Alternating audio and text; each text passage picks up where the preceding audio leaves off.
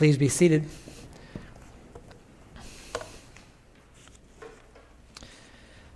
That is one of the, might be my favorite song about God's Word, how beautiful it is, how God has not left us just to guess in this world, but He's given us His perfect Word to follow. And I always look forward to this time of the service. I hope you do as well. I would ask if it's your habit to pray for the church and pray for these services, that you would pray specifically for this time that the Holy Spirit would be clearly involved with the teaching. You can pray for me. My goal is always to walk away at the end of uh, teaching time having the text that we went through clearly that was taught, not something else, um, something maybe that would be of my thinking. And uh, there's work that goes into that, but there's also work on the listener's part. Many of you know that. And I appreciate you doing your job to pay attention and to listen for what God has for you. Let me pray one more time. Heavenly Father, I would fall short at thinking of the number of wives and husbands that have called out to you in prayer for help. Oftentimes, God, folks get to what we would call the end of their rope. They've done everything they can do humanly Many people here know that's a beautiful place. That gets us to the point where we have to rely on you. We thank you, God, that you have given us marriage. And we thank you, God, that you've given us your word and the instruction. We ask, God, that you would bless this time, clearly be involved in our midst. And pray, I pray these things in your Son, Jesus' name. Amen. I want to start with a letter today that I'm going to read. And the letter is a bit somber but I'm hoping it will catch the attention of uh, many guys that are here today, as that will take us right to our text for this morning. This letter written by a wife. The kids are in bed, there's nothing good on TV tonight. So I asked my husband, Can we turn the television off? He grunts. As I walk to the TV, my mind is racing. Maybe, just maybe tonight, we'll talk. Maybe we can have a conversation that consists of my asking him about his day and more than just a mumbled one word answer, or more often, no answer at all. I live in a world, she writes, of constant noise, but between him and me, I find only silence. Please, God, let him open up to me. I initiate for the thousandth time. My heart pounds. How can I word it so that He will give me time to talk? It doesn't have to be deep and meaningful, just something. As I begin to open my mouth, he gets up and goes to the bedroom. The door closes behind him, and the light shining under the, door, under the door gives way to darkness. And so does my hope. I sit on the couch alone. My heart begins to ache. I'm tired of being alone. I've been married for years. Why do I sit alone? Unfortunately, there are many that understand that loneliness. There are marriages that have gotten to the place where couples do not communicate. And there are many wives that have sat in a position like this of discouragement, knowing that she needs to be in this marriage that she's made a commitment to, but not knowing how to solve these problems. As I mentioned in my prayer, I think oftentimes God allows us to get to the end of what we can do. I've got nothing left. I've got no more answers. I've got no more tips that I read in a book somewhere. And God allows us get to the point to get to the point where we have to depend on him. So where can we look for answers to such problems? I'd ask you to take your Bible and turn to Ephesians chapter 5. Ephesians 5. If you're with us and don't have a Bible, please use one of the Bibles that's in the pew rack in front of you. And if you do not own a Bible for yourself, please take that Bible and keep, keep it as a gift from us to you. We want everybody to have access to a Bible. Ephesians chapter 5. Last time we looked at verses 22 and 23 and 24, where the wife is instructed by God to submit to her husband. And just for review, you'll remember that for a wife to be obedient in this way, to submit to her husband, it has nothing to do with being more valuable, one person more valuable than the other. It has nothing to do with one individual being more favored by God. We don't find that anywhere through the scriptures. But it simply is a matter of roles. What role does the husband play, and what role does the wife play? God has given an order that is set up for the home. That, that topic last week that we talked about, wives submitting to their husbands, that can act as a lightning rod. I mentioned that. But let me just say this it would not be near as touchy, it wouldn't be near as difficult for us to talk about if there were men that were not dropping the ball when it comes to stepping up to being a godly leader in the home. When we look at the scriptures, and we've already gone through starting with chapter 1 of Ephesians, it is no accident that God has already given incredible instruction, even here in chapter 5, about being led by the Holy Spirit. I have said that marriage, apart from the involvement of God, is the biggest gamble that a couple can take in this world. And if you're going to have success if you're going to get over those mountains that come in every marriage relationship, you're going to need what we talked about earlier the leading of the Holy Spirit. Because you're not always going to have the answers. And so there's no accident that God has given us clear instruction on that. A couple rules for a marriage. They're very simple. We talked last week about the rule for the wife. Wives, submit to your husbands. And then this week, husbands, love your wives. We need godly men. Godly men that are going to lead in the home. They will lead their wives. They will be the spiritual leader in their marriages, a leader in every way in their marriages. They will lead their children. They will lead society. And for men to step up to this is a big call today. We live in a unique day. I referenced that Me Too movement and how it's going to be a time for women to step up in different roles of leadership because men have abused that maybe leverage they had. And we grimace at that, don't we? Don't we just kind of act in disgust when we see these men that have some kind of leverage and they use it in a wicked way? And if we look at God's word as the mirror that it is, oftentimes we see ourselves and guys, I would suggest to you today that you use God's word as a mirror. How are you doing? And it's not to beat us up at all, it's to encourage us. My experience is, is oftentimes we get reminded of something and we do well for a while, and then we kind of slack off and we need another reminder. That's what this is going to be today for many of us. There are too many men that work hard at advancing in the workplace. You figured it out. I know how to get the next promotion. I know what training I need. I know how to work with these employees and get ahead. And they're advancing in the workplace. And too many men are, are, are very active in their activities, the extracurricular things. They've figured out how to get enjoyment for that. And yet, when they walk through the door of their home, they are passive. They've allowed the baton of leadership to be passed to their wife, and men that must not be.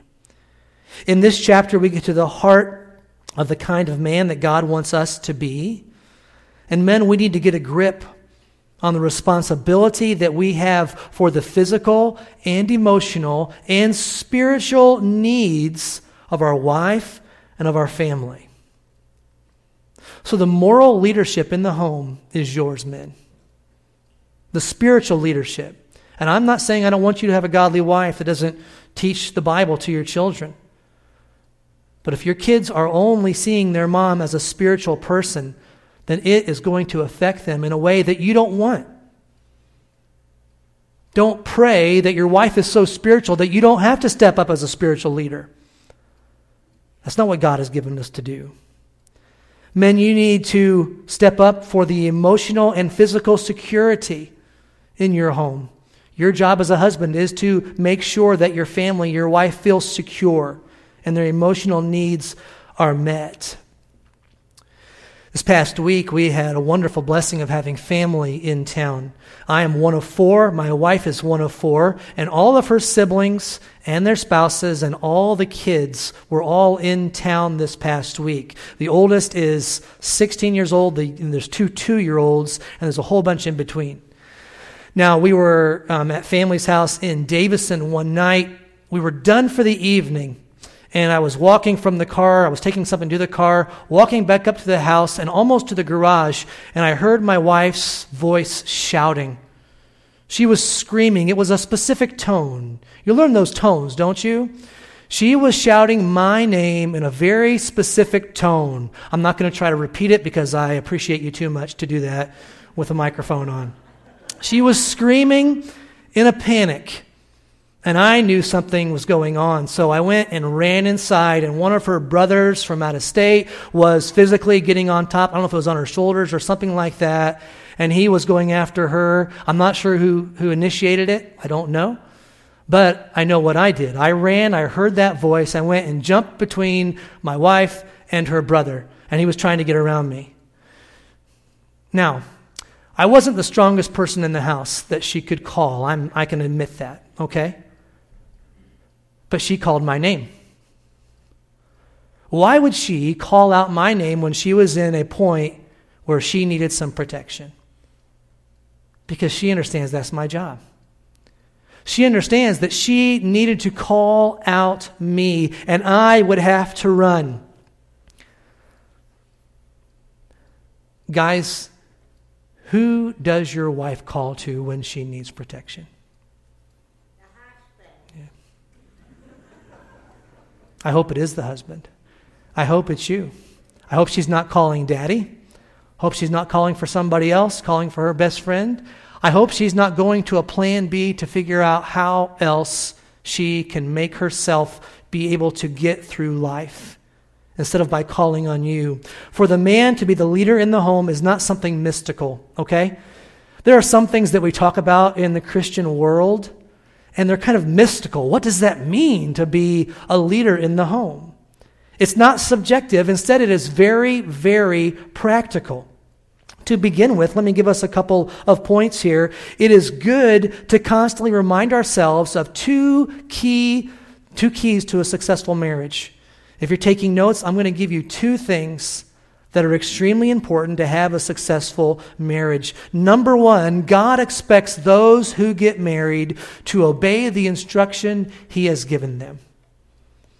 This is why I say it's a gamble apart from God. He needs to be involved in your marriage, and the instruction that God has given us is found in these 66 chapters of the Bible. And He expects you, if you want to have a good marriage, to follow the instruction that He has given. Also, God expects those who get married to take very seriously the vow that they have made. The vow that they have made. And please don't think that I don't understand that for someone to keep this vow, they might get to the place where they are saying, I don't want to keep this vow, but I've made the vow. And for the child of God, they might just say, Okay, God, your grace is sufficient for me, so I'll keep it. You will help me, even though I don't see it happening. I don't see any um, light at the end of the tunnel. I will keep this. Sometimes God's grace is what we hold on to. You see, anybody can keep a promise when it's easy, right? I mean, when you stand up and you make a promise, and then everything is simple and catered towards you and it's easy, well, who can't keep that promise? Anybody can keep that. The commitment comes in when it gets hard. When you get to a place where you don't know what to do, or where you have to make the hard decision to forgive for the 490th time. You forgive.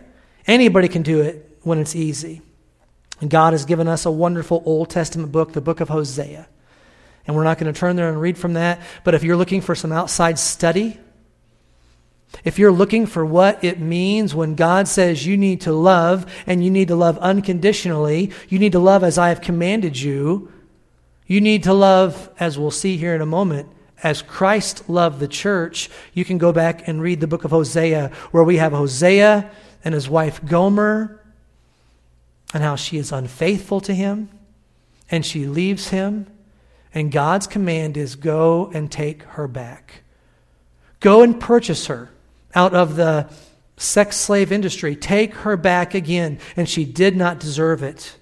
But God gives us that wonderful, beautiful picture. And it's when you keep your covenant and when you forgive, this is pouring in. You're pouring into this relationship. You know, some individuals get to a point in their marriage where they think, well, I, I, probably couldn't get anybody else, so I might as well stay in this relationship. Well, that's not the reason to stick with a relationship. Although I get it. Guys, we develop the pot bellies, right? All the beauty fades. The Bible tells us that. So we see that. But don't let that be the reason. Understand that God calls you to do something and understand that God's grace will be sufficient for you to forgive. It is no accident that just prior to this, we were talking about forgiving. Look at the last verse in, in chapter 4. Verse 32 of chapter 4 says, Be kind to one another, tenderhearted, forgiving one another as God in Christ forgave you. And so, if you're keeping track of how many times you have to forgive, that's the comparison. And let me just be honest you're going to have all kinds of people, people that you love, people that go to church, that might give you some lousy counsel. I've heard it. I've heard this guy say to this guy here, no guy's got to put up with that. Cut and run. And I cringe when I hear that. They've changed. The beautiful picture of how Christ loved the church that we can't always understand when we come into marriage is this when you got saved, Christ knew you were going to be messy, okay? God knew you. He knew you got saved, there's going to be a change in you, but He knew that after that salvation, you're still going to sin. You're going to be messy.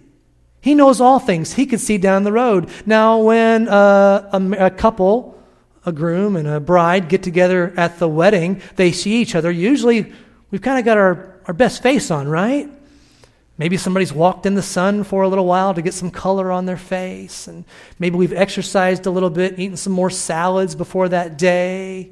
We bring our best. And we, as men and women, are limited that we can't see down the road. And it might sound something like this I never signed up for this. So to hold on to that covenant and to move forward with what I can control. I can't control my spouse, but I can control myself obeying God. And when we keep that covenant and when we forgive, it is in those moments that we will cement the work that comes into it. You spend 20 years working on a spouse to get them to that place. Who wants to start over? Take advantage of that. Use that. And it's when you both stand on the receiving end of forgiveness. It's when you look at your spouse and you say, I know I don't deserve for you to forgive me, but you still do. That's something that God can do in a relationship.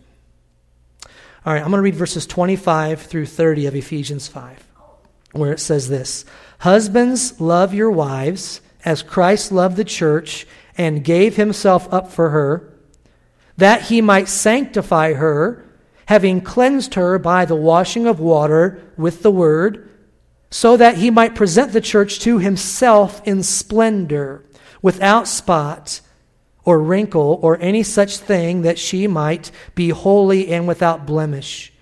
In the same way, husbands should love their wives as their own bodies. He who loves his wife loves himself. For no one ever hated his own flesh, but nourishes and cherishes it, just as Christ does the church, because we are members of his body. And so, husbands, we are commanded here to love our wives We are not, not allowed to love our wives, mingling it with bitterness. We do not love them with a love that is mingled with regret or disappointment. The key word that we find here is the word love. We find it six times in, in verses 25 through the end of the chapter. The word love. And when we see this word, we don't have to spend countless hours trying to figure out what love is. Go to the radio and try to find out what is love. Well, I heard a song. I'm pretty sure it's deeper than the ocean and higher than the mountain and longer than the song of a whippoorwill. You know, somebody's got something to say about love. We don't have to go to the radio or to the best thoughts you can bring up or even to those feelings when you were dating. I think we used that word Twitter pated last week. That feeling, is that what love is? Because that can fade. It sure can. It's nice when it doesn't, and it's nice when it's still there and people are still trying to, you know, light that fire. But we don't always have that feeling. But we don't have to spend countless hours trying to figure it out. Paul tells us to love our wives as Christ loved the church. And so it is a picture of Jesus Christ who, and here's a key word for you if you're taking notes, he sacrificed himself. You see, Christ sacrificed himself for the church. Now, some of you are familiar with the sport of baseball. Um, I'm not a huge baseball fan, but I know a little bit, a little bit about it. And every once in a while in a baseball game, there will be a batter that will come up. And when a batter gets up there, it's nice to see the routine. Oftentimes, they're wondering what kind of a hit they're going to get. Every now and then, a batter will come up with the idea that he is going to get out. And here's what I mean by that. Oftentimes, a coach will tell a batter, hey, we've got a base runner that we want to advance to scoring position, to second or third base. And so I want you to go up and I want you to lay down a sacrifice bunt.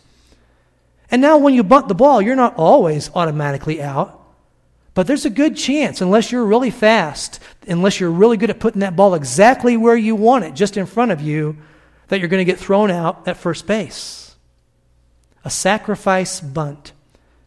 Now, what's going to happen if that batter's going up He's got the instruction from his coach. We need, in order to advance the runner, in order, in order for us to score a run, to win the game, we need you to sacrifice yourself. Well, what happens if that guy's contract is up that year? He's looking at his own individual numbers, his batting average, and he says, You know what? I'm not going to sacrifice myself. I'm going to do what I can to get on base. I hit one out of every three. I get on base every third time, maybe I'll get on base. And that would be even better than to get out on purpose. What happens when the individual puts their own wants and needs ahead of the group? Well, things go bad. If that batter will not listen to his coach, things will go wrong. And in the marriage relationship, when you start looking at yourself instead of at your partner, things go wrong. They fall apart. I don't want you to turn there, but you can write it down and come back to it later this afternoon. 1 Peter 3 gives instruction for how men are to love their wives. Men, you are to love your wives in an understanding way. Understanding. And maybe you get a lot of it just because you're that bright. But what I have learned is it's work. It's work to have an understanding, and time helps. And going through seasons of life, that will help and listening. That will help. But you need to understand your spouse's needs. Not what you think they need, what they need. You need to understand their frustrations. You need to know their weaknesses and not be afraid to know their weaknesses and even to talk about that. That's how you love your spouse. You will talk about their weaknesses because you don't want to leave them in a place where they are captive to their weaknesses. Also, you need to understand their strengths. We are to love our wives, the Bible says here, as we love our own bodies. Nobody that's in their right mind allows pain and damage to their body to continue. We stop, right? Put your hand under some hot water. It hurts, you pull it back. You don't allow yourself to continue to be damaged in some way. And yet, too many are allowing their spouse to go on being damaged. We are to love our wives as we love our own bodies, it says here. Then let's look in verse 31. Therefore, a man shall leave his father and mother and hold fast to his wife, and the two shall become one flesh. This mystery is profound, and I am saying that it refers to Christ and the church.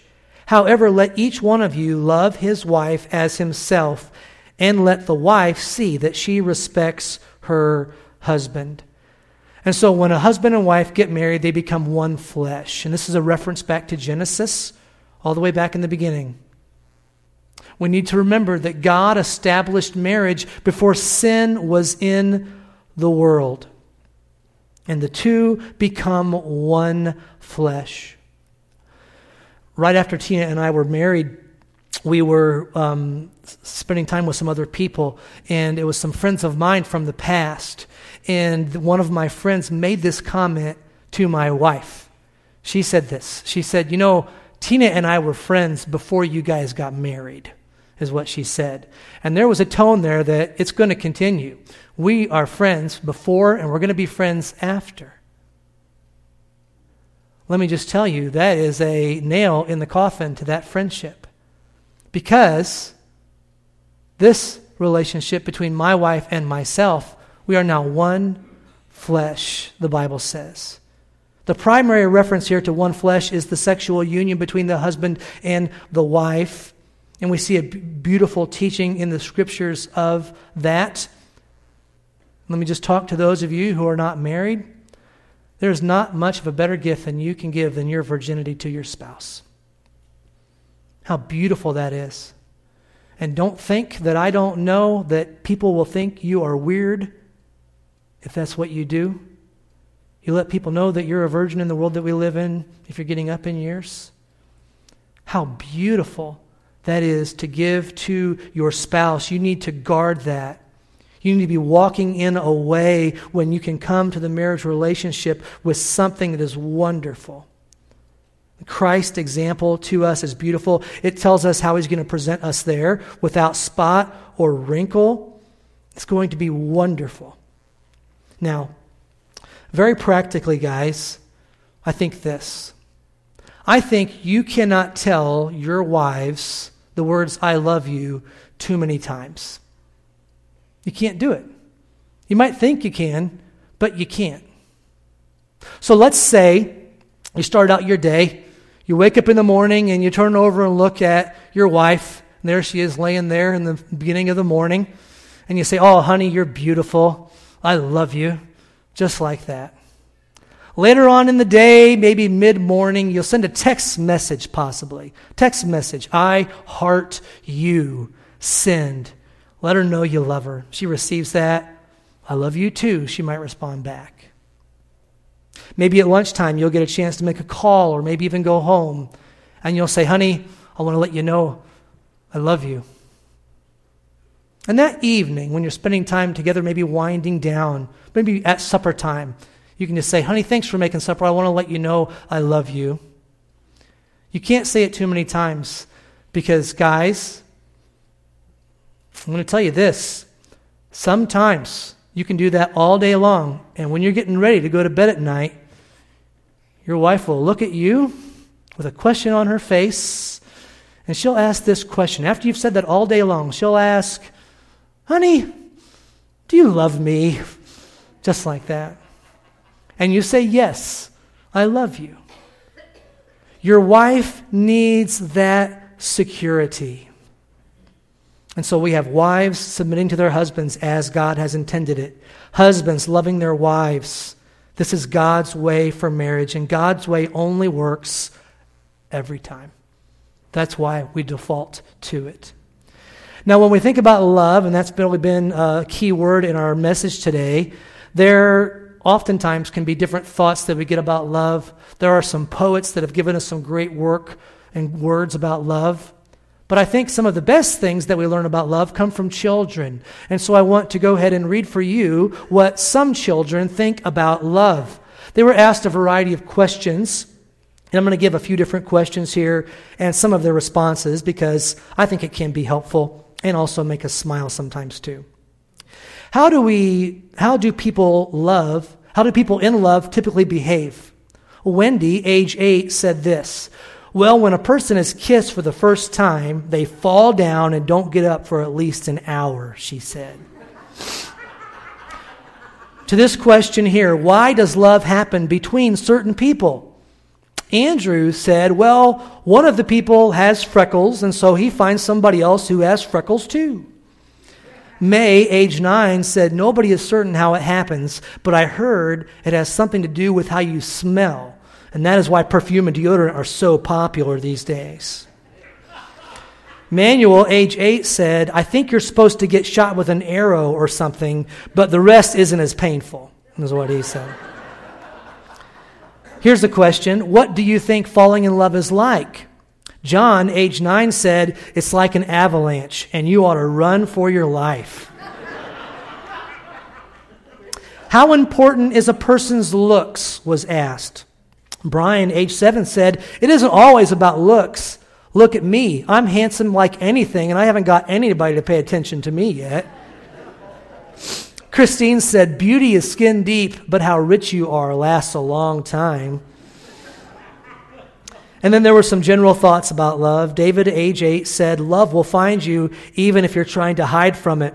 I've been trying to hide from it since I was five, but the girls keep finding me, he said. and suggestions for a surefire way to really fall in love. Dell, age 6, said, Tell her you own a candy store. And then Camille said, Shake your hips and hope for the best, just like that. So, you know, we laugh at what kids say. We wonder sometimes how they picked up those thoughts and ideas. We learn that we have to approach love with extreme care. It is not just a feeling. All right, what can you do with this? Husbands, you first. Love your wives and decide that you will not develop a plan B. Plan B is something besides God's word. Love your wife and don't figure it out whether plan B is something that is drastic or something that is a s- substitute. Trust God. That's number three there. Number two, forgive your wives in the same manner that Christ continues to forgive you. And if you're growing in your spiritual life, this is going to be so helpful. Because can I just say, men and women, we're going to fail in our Christian walk, right? You're going to. And you know what God's going to do if you're a child of His? His grace is not only sufficient for when you go through those times, but His forgiveness is, is, is immense. God will forgive you. And so you see God forgiving you, and you will never out forgive him. So you need to forgive your wife in the same manner Christ forgave you. And then number three, trust God and trust his word. Trust God. Have God at the center of your relationship, and then trust his word. And you have to know his word to do that. Okay, wives, this is going to look similar. Submit to your husbands and decide that you will not develop a plan B. It does not mean that you are less and as I said last week, we are all very different individuals. And you have yourself who's very unique, and this one is very unique. You come into a relationship, and that's a very unique relationship. You'll need to figure it out. You're going to need God's Word to know what He has said. You're going to need the leading of the Holy Spirit. And then forgive your husbands in the same manner that Christ continues to forgive you. And then trust God and trust God's Word. You see, a good marriage, that's what couples want. They want a good marriage. But I want to let you know that can't be accomplished in a week. Now, you can get started. You can get started today and this week. A husband and a wife, that relationship needs to be nourished over the long haul, both partners working with an equal commitment. If I can just close with this, this illustration, like a jigsaw puzzle. When you put together a jigsaw puzzle, maybe some of you like those, some of you like some hard jigsaw puzzles, I know. When you put together a jigsaw puzzle, What you're going to do is you're going to have the puzzle pieces all laid out. You're trying to get the picture that you want it to look like, and you're going to refer all the time to the box, to the picture on the box. We need to be constantly looking into God's Word. And then we take one piece at a time. Or can I say, we take one day at a time and we do our best to make it fit into completing the picture that God wants a couple to be. We live in a day where marriage is under attack. And I know many, many people have been through very hurtful situations. I know many of you have been hurt. I want to encourage us as a church family to step up and be faithful in whatever role God has called us to. What has God called you to today? Will you do your part? Will you pray for this community? Let's bow for prayer. Heavenly Father, when we look to you, we look at the things that you have made and the things that you have made that are good. We know that you have given us marriage. I thank you for that, God. And I would pray, even during this moment, for the couples that are there, maybe younger couples, newly married couples, those that are approaching marriage, that they would take this with all seriousness. And they would understand that the devil loves to attack the institution of marriage. And there's going to be so much advice out there that would not line up with your word? And would you give discernment? Would you allow them to know your word, to be led by the Spirit? God, I thank you, even as we have a couple here in the church that's approaching 50 years, uh, the 50 year anniversary celebration. What a blessing. What a wonderful, wonderful example. And God, I would ask that you would allow each of us to take a look at what we can do because, God, you know that ultimately I can only control myself. I can't control my spouse. I can't control someone else. I can't make others do what I want them to do, no matter how good I think this world would be. I can only control myself. And so, God, I would ask that you'd allow individuals just to look into your word and to look at where you have them today and to stand in that place where you have them, where you want them to be with heads bowed and eyes closed, no one looking around. I'm going to ask Anna to play through a stanza on the piano. As she plays through, this is a chance for you to pray. I know this has been very pointed today towards husbands, married couples, and there are many that are not married that are with us. But perhaps God's been speaking to you about something. We'll give you a chance to pray. Husbands, take an opportunity to pray. And if you're here today, you've never accepted Christ as your Savior, this is an opportunity to do that. Jesus Christ died on the cross for your sins. And even during this moment, if you've never done it before, you can say, God, forgive me a sinner and make me your child, and he will forgive you. While the piano plays, we'll give everybody a chance to talk to God.